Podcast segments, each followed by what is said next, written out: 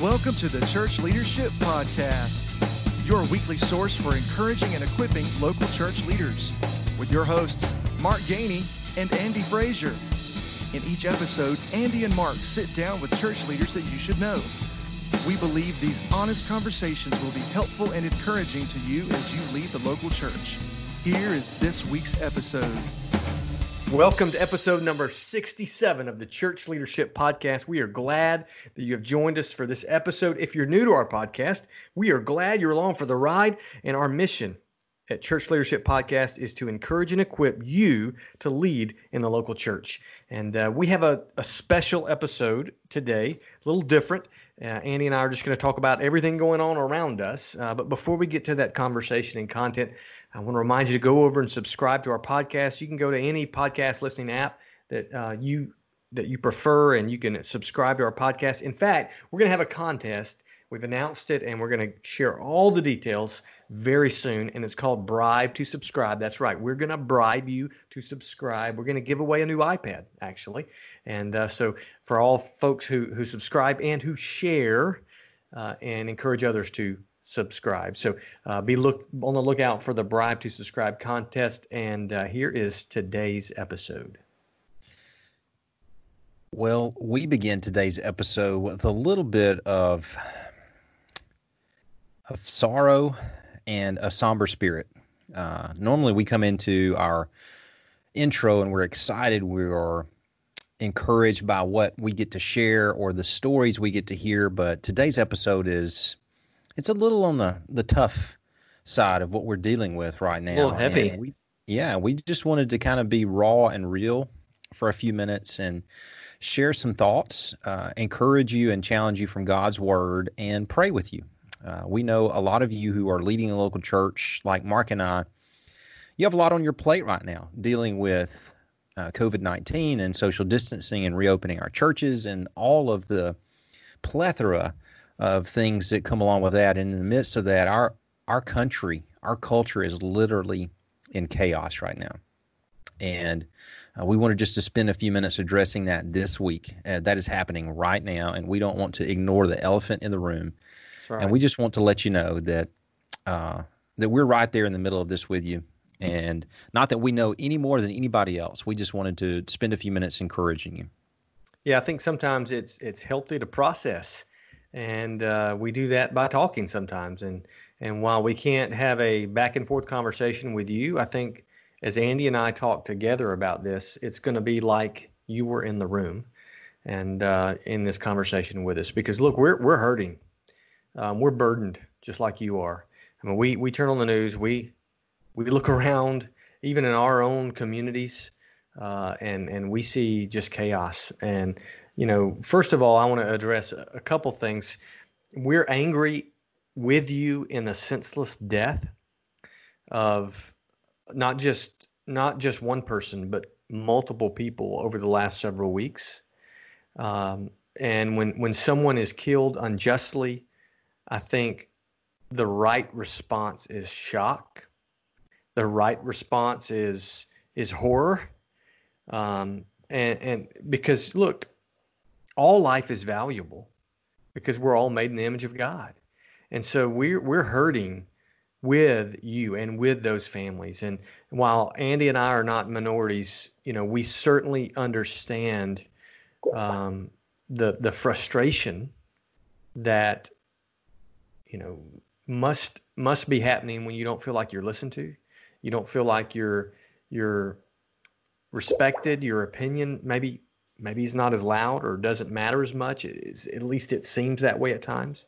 And so we're we're we're there with you. We're burdened with you. But on the other side, you know, we're also burdened because the response, while there has to be a response, when violence happens as a result of anger and outrage, that that hurts our hearts as well. And that burdens us. And that's why this conversation's heavy, because it, it's just it's chaos all around.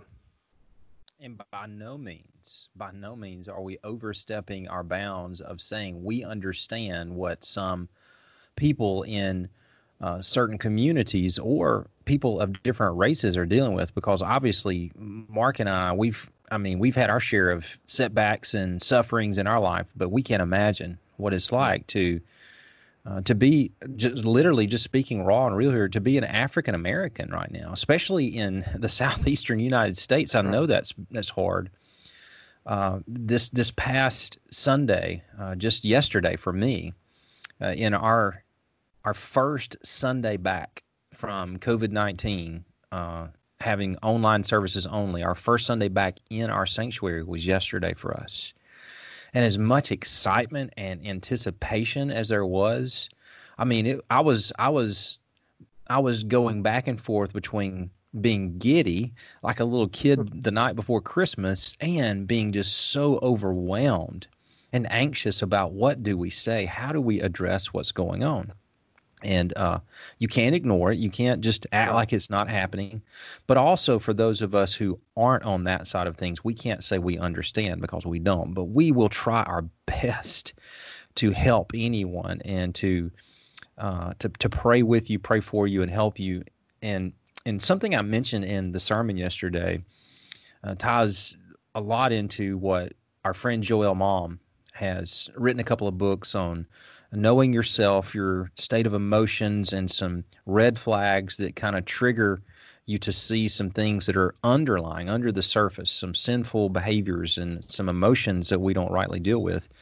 Uh, in a book that he recently has written, uh, he addressed the three basic needs that every single one of us have. Every single one of us have the need for these three things: security, connection, and control. We like to be comfortable. We like to have our habits and routines. And uh, so that's that's security. We like to know we're okay. We like to know we're happy and healthy. Uh, connection is our relationships. We like to feel accepted. We like to feel loved. We like to be liked. I mean, all of us do. And God did not create us to be alone. When he created Adam, he said it's not good that man should be alone. So he created Eve to be not just a, a helper for him, but to be a companion. And, and God created us to live in community, not on an island by ourselves. So we need connection and control. Now, it doesn't mean you have to have ultimate power and authority. Obviously, that belongs to Jesus Christ. But for us, we do like to have freedom and choices. We do like to have things Uh, the way we like them, and we get upset when we don't get things the way we, I mean, that's that's one of my big triggers. And uh, in thinking about those things, some some telltale things that happen in our lives and our emotions and and ultimately our actions come from those things is we get anxious and troubled, or we get angry, or the anxiety and troubled uh, emotions we're feeling lead us to be that's angry. Right. So if you stop and think about those three things, security, connection, control, all of those things have been disrupted in our lives over the last couple of months. And twenty twenty our culture, yeah, is, our culture has just been a tinderbox. I mean, it is it is a powder keg with a short fuse. Right.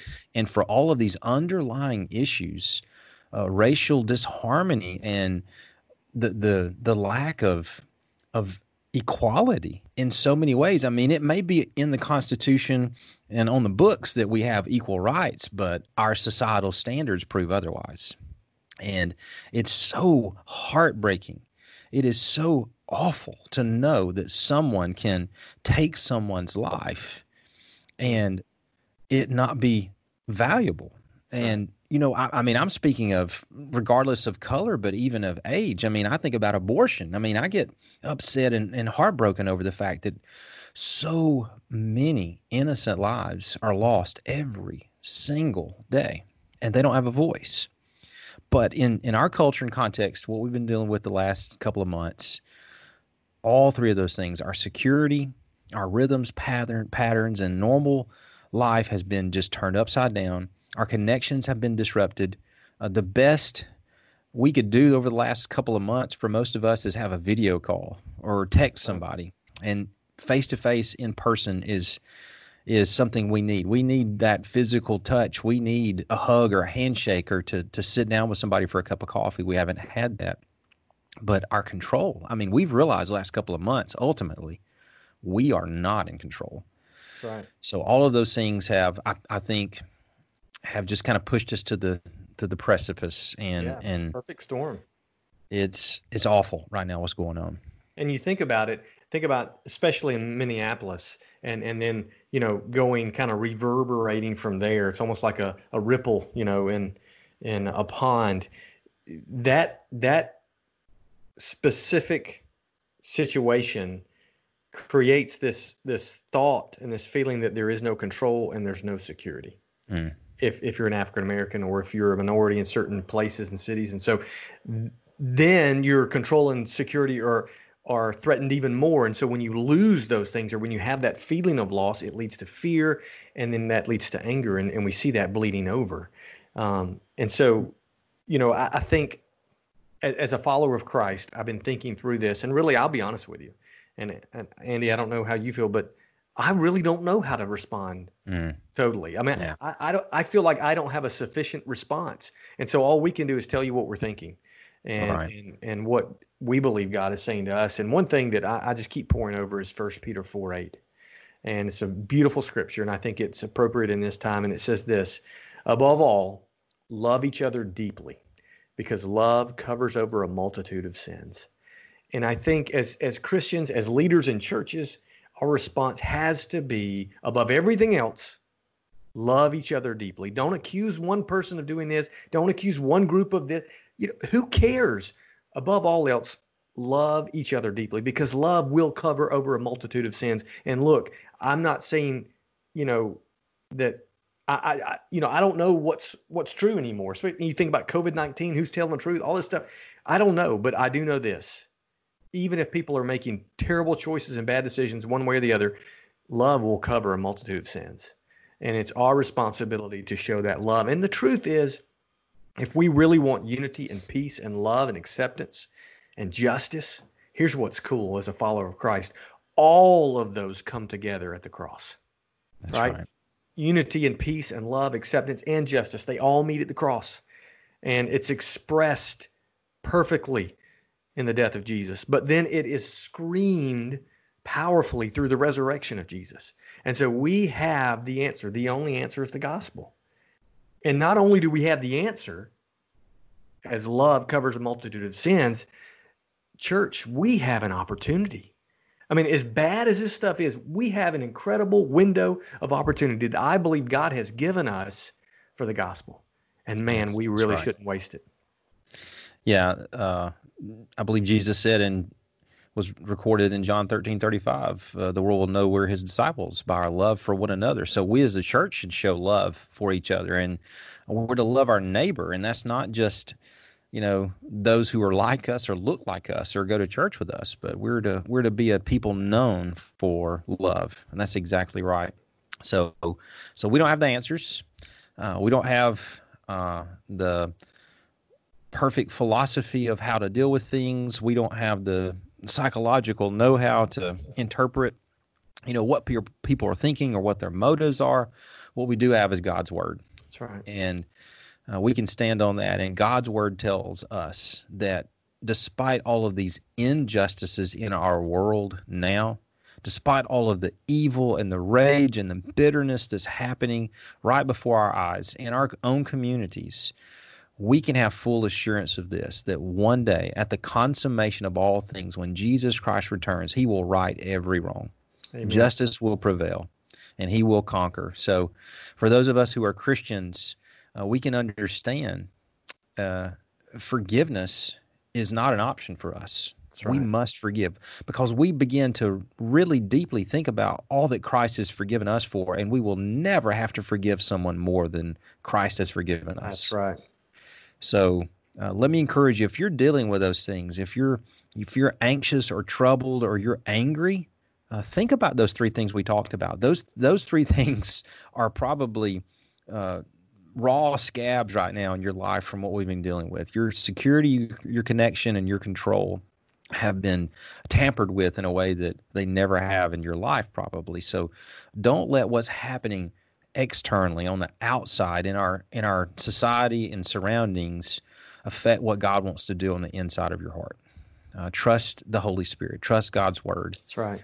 And let's do exactly like Mark said. Let's be a people who are known to love one another, and and that love will cover a multitude of sins. That's right. Love covers, and the gospel overcomes.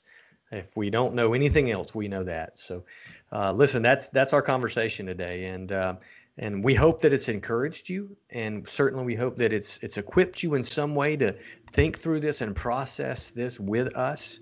And uh, look, if you've got any any thoughts or encouragement of your own, please certainly share that with us. We'd love to hear it. Uh, we need all the help we can get too. But thank you so much for joining us in this conversation. Yeah, reach out to us. Feel free to comment or uh, get in touch with us. If we can help you in any way or pray for you or pray with you, we'll be glad to do that. And we hope that you have been encouraged and equipped.